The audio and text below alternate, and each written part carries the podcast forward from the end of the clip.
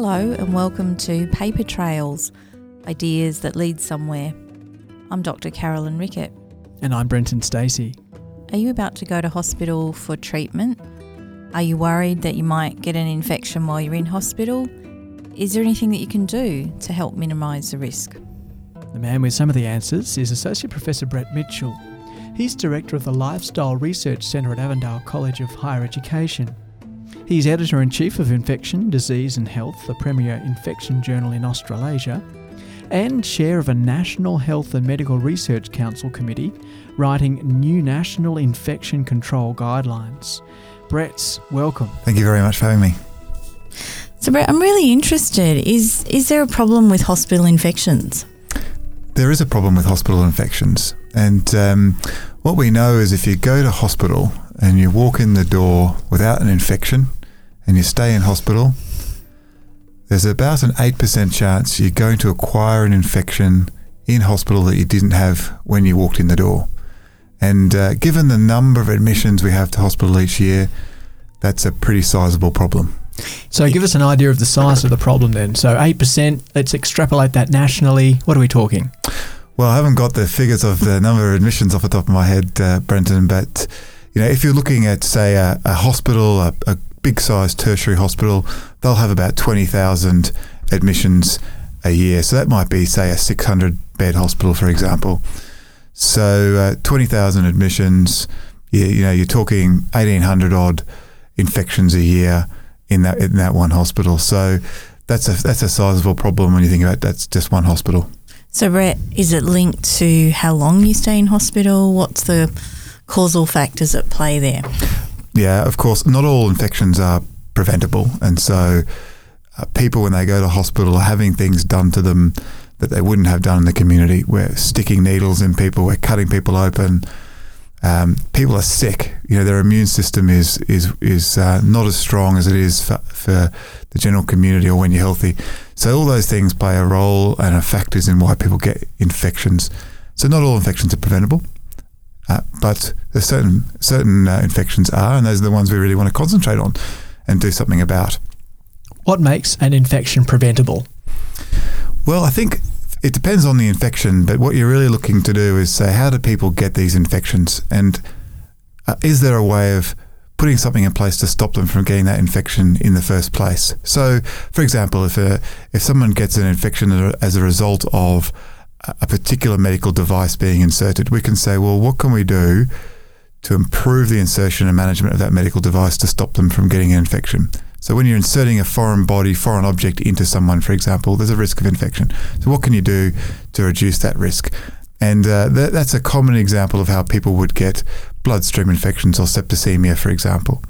There might be times where um, people have diarrhea or vomiting related bugs or illnesses in hospital. And we know that if we do certain things well, the likelihood of spreading that around the hospital will be reduced. So it really does depend on the infection and how it's transmitted. Are we over-treating people when they go to hospital then?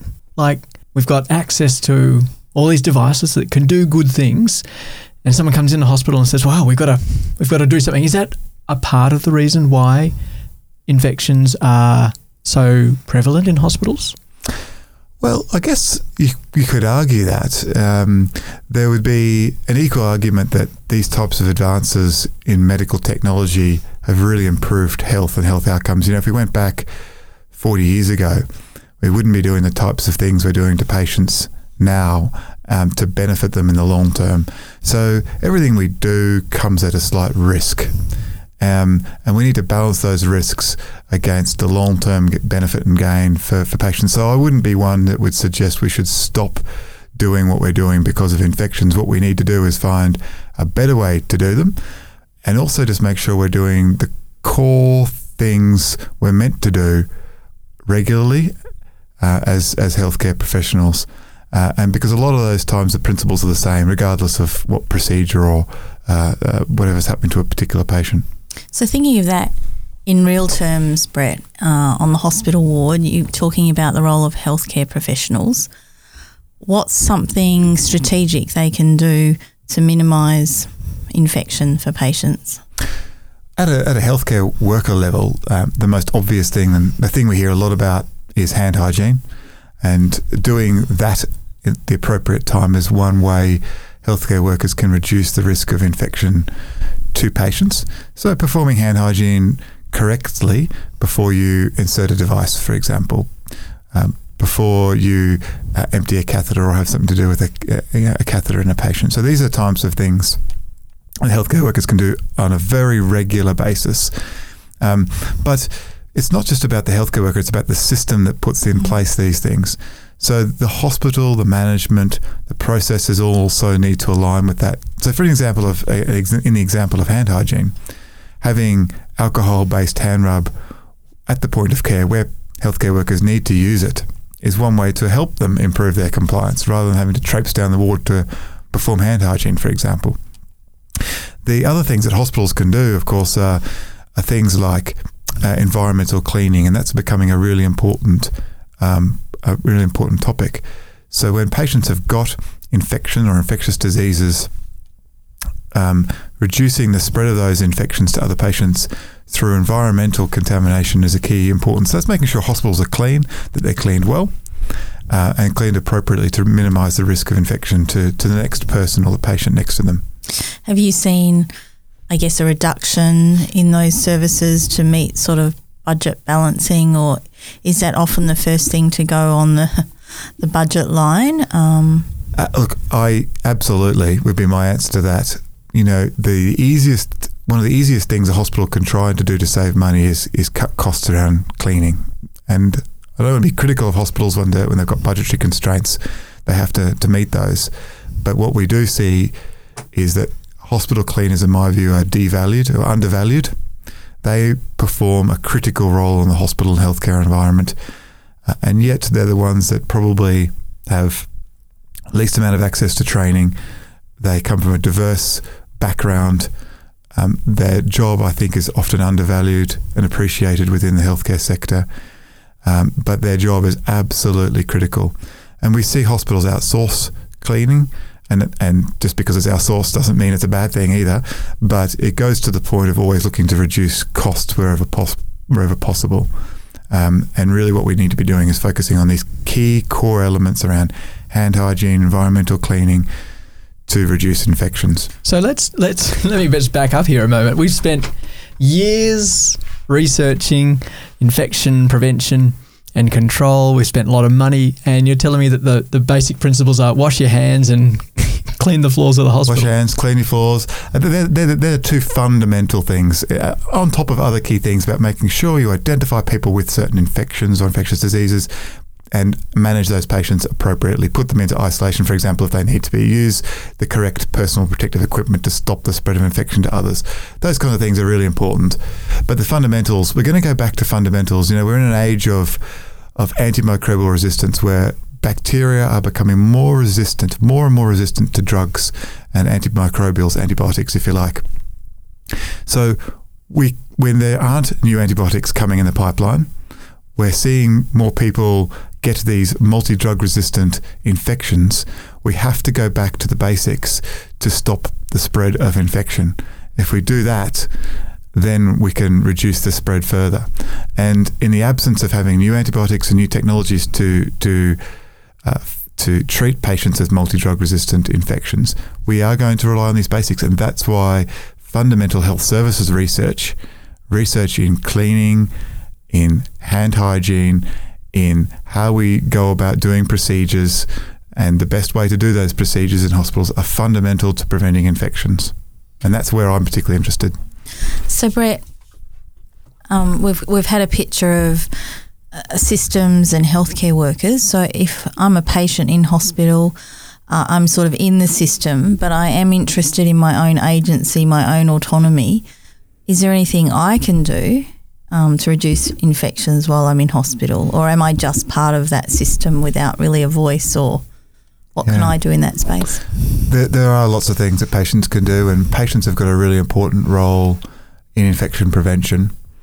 And we've seen some good examples of that in other countries, and in the U K, for example, and some of the initiatives in, in uh, Americas as well, where we encourage patients to be part of their care. And so what we what simple things people could do, for example, would be making sure that patients do ask, if they can't wash their hands, they wash their hands, uh, ask their hands to be washed before they have meals, before they have dinner and breakfast. If they if they can do that themselves, then we should be encouraging patients to do that, because ingestion of bacteria and bugs is, is one way in which you can get certain infections. That's that's something very simple that patients can do.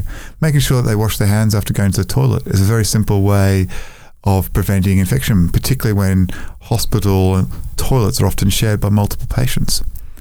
Um, asking their visitors not to come and visit if they are sick, and we see a lot of things brought into hospital, particularly diarrhea and vomiting related um, bugs, um, colds and flu, where people coming in into hospital with these types of illnesses, visiting people they care about, but at the same time introducing bugs into a very closed environment um, to patients who are vulnerable, who've got a reduced immune system. So having that is a really important role as well. Patients should also not be afraid to ask um, their doctor or healthcare worker about infection risk. You know, if I was going for surgery or my mum and dad was going for surgery, I'd be asking the question of the surgeon, what are your infection rates? What do you do to minimise infection? And uh, asking those questions can be reassuring for a patient. They might say, look, this is what you could do in the lead up to surgery. You might want to shower a certain way, or uh, there might be things that you could put in place as a patient as well. So asking those, those questions is really important. And you also get a sense for how much your particular surgeon or healthcare worker is interested in infection prevention. And by asking that question, you will assist and facilitate that healthcare worker thinking about infection as well. I reckon, I reckon he'd be a real pain on the hospital ward. Have you ever, have you actually been to hospital with, yeah. you know, a member of your family or, you know, anybody else uh, and and been in that role? Here you are, you, you, you understand the importance of infection prevention, and then there you are placed in the situation.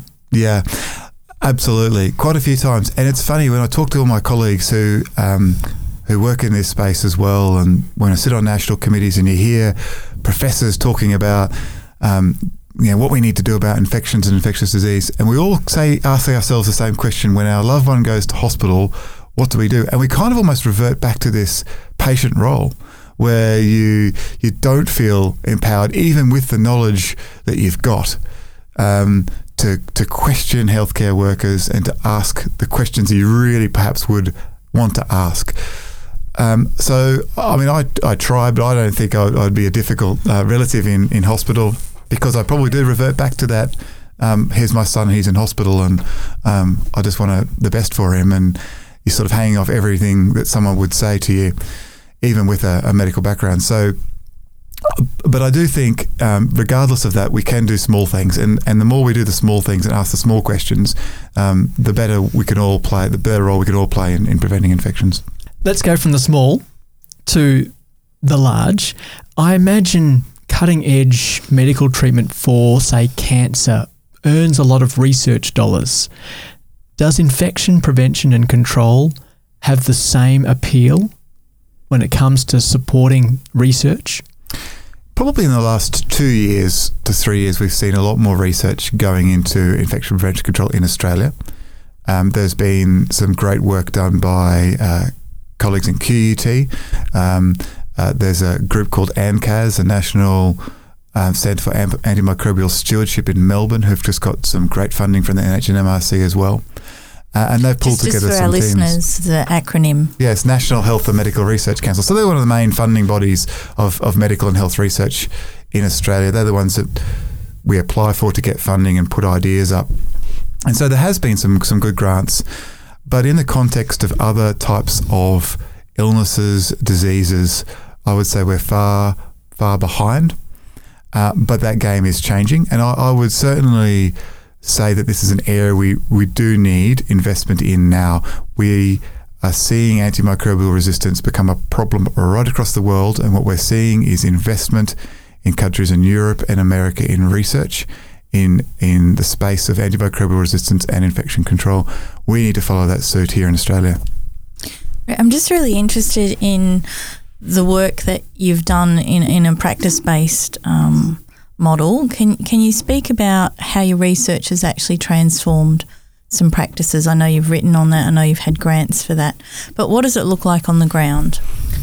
Yeah, so we're probably involved in, in a few different things. And in a previous position, not in the research capacity, but more in a policy sense, I guess, we, uh, I was involved in in hand hygiene initiative across the country. And what we saw as part of that initiative was a standardisation of education about when you're supposed to do hand hygiene for healthcare workers. A standardisation across the country, all hospitals, public and private, all jurisdictions.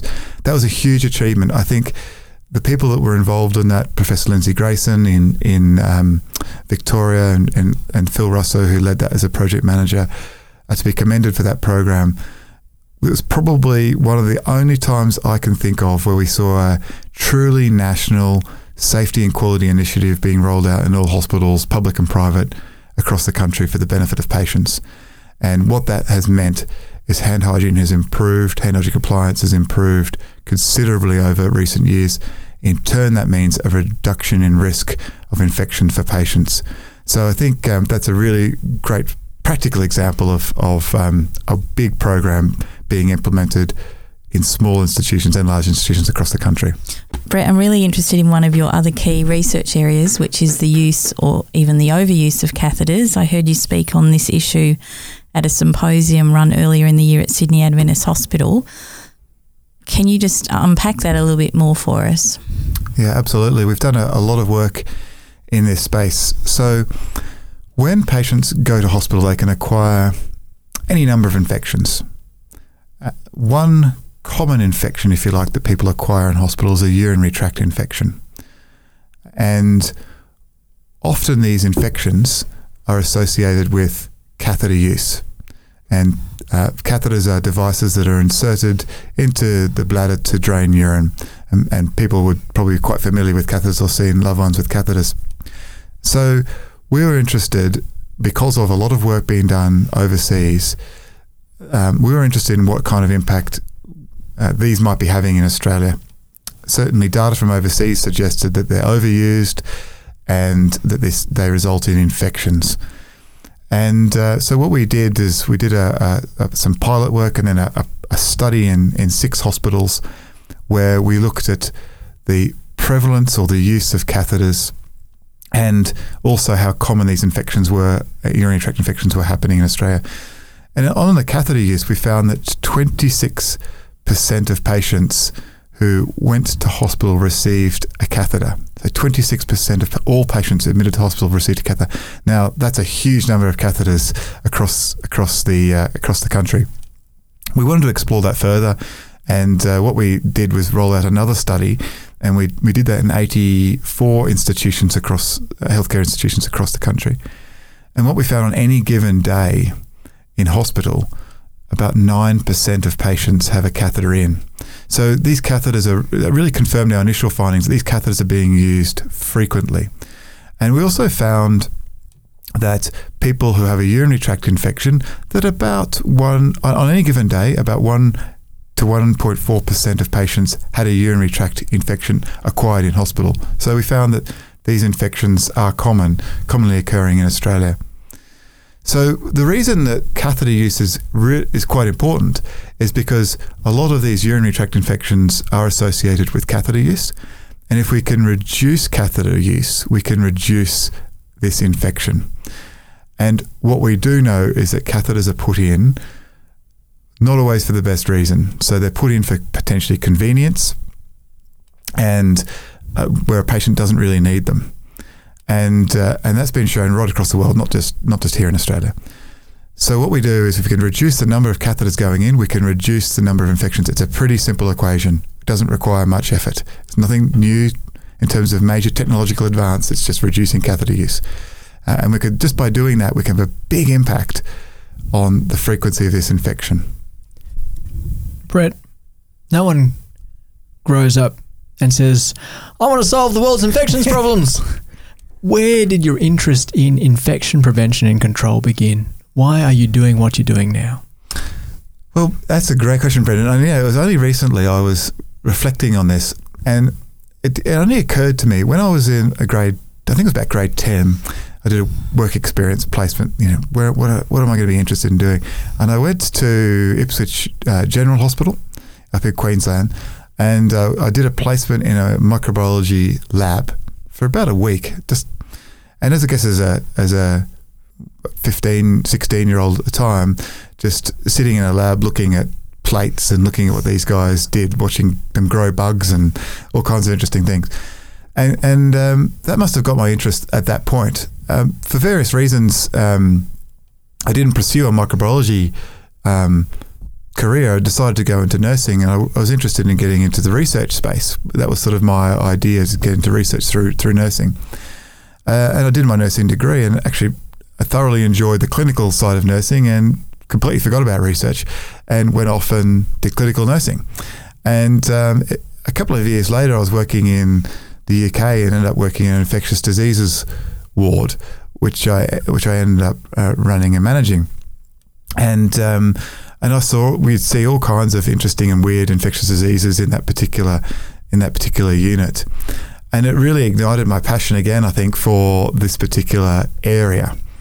And uh, it was from there I moved then into how do we prevent these people getting infections, and I moved into that hospital space of how do we prevent them at a hospital level, um, and then moved into Tasmania, role in Tasmania, where I uh, was interested in this at a statewide level. How do we prevent these infections at a statewide level, and uh, and work with hospitals? Uh, and then we sort of went full circle that actually I want to do more research, and that's where I did my PhD uh, whilst in, working in. in Tasmania, uh, into this space of surveying and looking at infections. So it's kind of went full circle. And it wasn't until that point that it made me think, actually, it was probably fifteen years ago when I did this placement in Ipswich General Hospital, when I actually had this, must have had this passion at that point in time. But it wasn't really until years later that I, that I got back into it again. Um, I can't tell you why. The re- while the real reason is, I guess, infectious diseases to me are, are, are interesting. We've had them For new, for years and years and years. These bugs evolve. They've been around for a lot longer than humans. They're very successful at adaptation. We're constantly fighting them in terms of what we can do to treat them and prevent them. It's not going to go away. They're always going to be an issue for us. Um, they're, they're interesting. There are, um, and I guess um, for those reasons, it really sort of captured my uh, imagination again. And people are affected by infections at all kinds of spectrums in life, from very young infants right through to, to elderly um, individuals in hospital settings, in community settings, in developing countries. They're challenges that everyone faces. So for me, it was an interest right across the board in, in and something we could do to really, they're preventable quite often. So we, there's things we can do to to prevent people and make people's lives better by doing simple things often. And um, that's probably why it got, uh, got me interested. So Brett, what are your current passion projects? So my current projects are, inv- are centred around environmental cleaning, particularly interested in that. Um, urinary tract infections, uh, as we as we talked about earlier, uh, and looking at uh, how do we make sure that we've got healthcare workers who are in charge or running infection control programs in hospitals and other healthcare settings. How do we support them? How do we put infrastructure and health services in place to prevent infections occurring in those settings? So they're the kind of areas that are particular interest to me. I'm also interested in certain infectious diseases or infections as well. Things like Clostridium difficile infection, for example, is um, a particular Uh, infection that I like, so um, not like to get, but uh, uh, but like so um, uh, yeah, they're, they're my particular passions at the moment. So just going back to urinary tract infections and catheters, we we spoke earlier about that, but I it's just sort of ringing really true to me now that if we were in hospital, and that might almost be a default setting of of treatment in certain cases that may not be needed. How does one actually intervene and say, I don't want a catheter? Like, how, how does that actually work in a hospital if you are already sort of knowledgeable that perhaps there might be a high risk of hmm. a catheter? I think it's very, very much, very difficult for a patient. In fact, probably near impossible from a patient perspective. Um, I mean, you could ask the question, do I really need this catheter? I don't think many people, patients would put their hand up for a catheter. So So I think the issue really goes back to making sure there are good processes in place for healthcare workers to question, do we does this person need a catheter, and what's the evidence for the patients who really do need catheters? And that's um, the work that uh, people, particularly Sanjay, a person called Sanjay Saint in, in the U S, has been involved with and really led this charge. At a at a local at a more local level, I guess, the New South in New South Wales, the Clinical Excellence Commission have identified this issue of catheter-associated urinary tract infections as being an issue, and they've put together a whole program of work to help healthcare workers um, make sure they make the right decisions uh, around catheter insertion, um, who needs a catheter and the way it's inserted, and then removing catheters soon after. So there are both technological things we can do, but also more human approach around education Um, and triggers um, that people might use. So very basically, there are certain criteria that we we would say only these patients should ever have a catheter in, but educating that in a way that um, the healthcare workers can understand and use. Um, making sure the healthcare workers know how to insert a catheter appropriately, and that we're using the latest evidence to minimise the risk of infection, because the bladders are sterile and we're introducing something into the bladder. We need to make sure that process doesn't introduce bacteria into the bladder. That's how a lot of infections can occur in the first place. So making sure we have good evidence and good research to make to make sure those procedures are done well. And then getting a catheter out as quickly as possible um, when patients don't need them. And we can use technological advances to do that. And um, one of the things that um, New South Wales Health is trying to do is have alert systems for clinicians. So when a catheter goes in, we identify how long does it need to stay in for. Uh, and then when it comes close to that date, the reminders are sent or triggered to clinicians to say, this person's got a catheter, does it need to be in? And this is all based on research that uh, that um, others have been involved with internationally, and the kind of research that I'm interested in, in terms of this health services research, because unless you've got the evidence to say it's a problem, you can't then put an intervention in place. And some of the research suggests that healthcare workers don't know whether the person they're caring for has got a catheter. If you were to ask a nurse or a doctor, has Missus Bloggs in room ten got a catheter? They probably won't be able to tell you. And so without going and thinking about it and observing that patient, and that needs to change. That needs to be in the forefront of our mind, because yes, they've got a catheter and it's going to come out tomorrow. Um, that's the kind of thing that we need to, to put in play to change. Um, healthcare workers, I'm certainly not being critical, um, a lot on their plate, but we need to make sure we can work out what are the priority things that need to be at the forefront of their mind. Brett, you're going to spend the best part of your working life preventing and controlling infections. You get to the end of your working life and you look back. What do you hope you achieve? Probably exactly that, Brenton, that, that I have contributed in some way to a prevention, patients pre- getting, preventing patients from getting infection in some way. And uh, that's going to be very difficult to measure. Uh, I hope that at some point in my career, I'll come up with some unique way to be able to prevent infections. I suspect that is unlikely um, because really, as we talked about at the beginning, this a lot of infection prevention goes down to the basics. But if, but I think everyone could play a, a part in in uh, in preventing infections, and I hope that I can play my part by providing evidence around what are the problems and how can we address some of those problems, and what is the best way we can reduce infections in, in certain circumstances. Brett, you've got a large body of work. It's it's very impressive, and I'm wondering if listeners are sitting here thinking, I would love to read at least one or two of Brett's papers. Where would you direct them to work so far? Which one or two papers do you hope that we all go and read? Well, I guess um, the first place people could look at these these articles and get access to them is on the Avondale College website.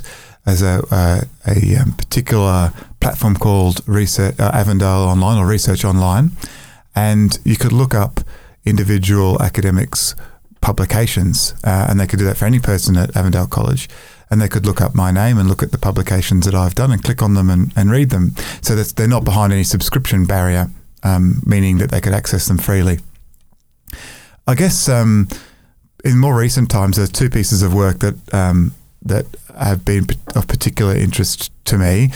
One is we did a, a review of all the existing literature, uh, and what we wanted to know is if you are a patient and you go to hospital and you're admitted to a room, is there an increased risk of you getting an infection just because the person in that room before you had that an infection? So say you went to a, to a, to a room and the previous person had M R S A, a, a multi-drug resistant bacteria. Just because you're admitted to that room, does that mean that you're more likely to get that particular bug? And so what we want to do is review all the evidence around that. And the short answer is yes, absolutely. And that is a problem. And what it demonstrates is we have a problem with hospital cleaning in this country and in countries right across the world. This is literature we reviewed from right across the world, not just Australia. That means we need to put in things in place to improve hospital cleanliness. That justifies the stance for people to go and get research grants to put in and try new ways to improve hospital cleanliness. And that's exactly what's happening across the country at the moment. So although be it, it's a, those types of research can be often very technical to read um, for the for the average uh, person, I guess, but those that I think are really fundamental to saying this is why we need research in this space. The other piece of research was was one that we did I did around urinary tract infections, and that came out just earlier this year as well. And what we're interested in was how frequently are people acquiring these infections. I mentioned earlier that we know on any given day how many people have a urinary tract infection in hospital, but if you were admitted to a hospital, what's the likelihood of you getting a urine infection while you're there? We did a study in, in several hospitals over a four-year period, and we found one point seven percent chance if you go to hospital and you stay in hospital more than two days, you will get a urinary tract infection. What we're really interested in as well is, did that affect people's length of stay? Did it mean they had to stay in hospital longer? And the short answer to that again is yes. And that's the first time that's been shown anywhere in the world. So what we mean by that is, if you were to get a urinary tract infection in hospital, it's associated with a longer time in hospital, a longer length of stay in hospital compared to people who didn't get that infection. Now, given that about ninety odd thousand patients a year in Australia will get a urinary tract infection in hospital, having an extra length of stay associated with that means it's a huge burden on our health service, a huge burden. In fact, we estimated around three hundred sixty thousand hospital bed days are consumed each year in Australia because of healthcare-associated urinary tract infections, infections people acquired in hospital. So if we can do something to reduce that risk, even a small amount, if we were to reduce that by ten percent, that's thirty-six thousand extra hospital bed days each year in Australia that could be used for something else. It means that more treatment for chemotherapy patients, less waiting times for elective surgery. So this is why preventing infections is not just important from a personal perspective of I don't want to get an infection and have a bad consequence, but it's from a health services perspective, it means we're making sure our health service is more efficient, more effective to do other things for the benefit of the community. Brett Mitchell, thanks for joining us on Paper Trails. Thanks very much, Brenton. Thanks, Carolyn.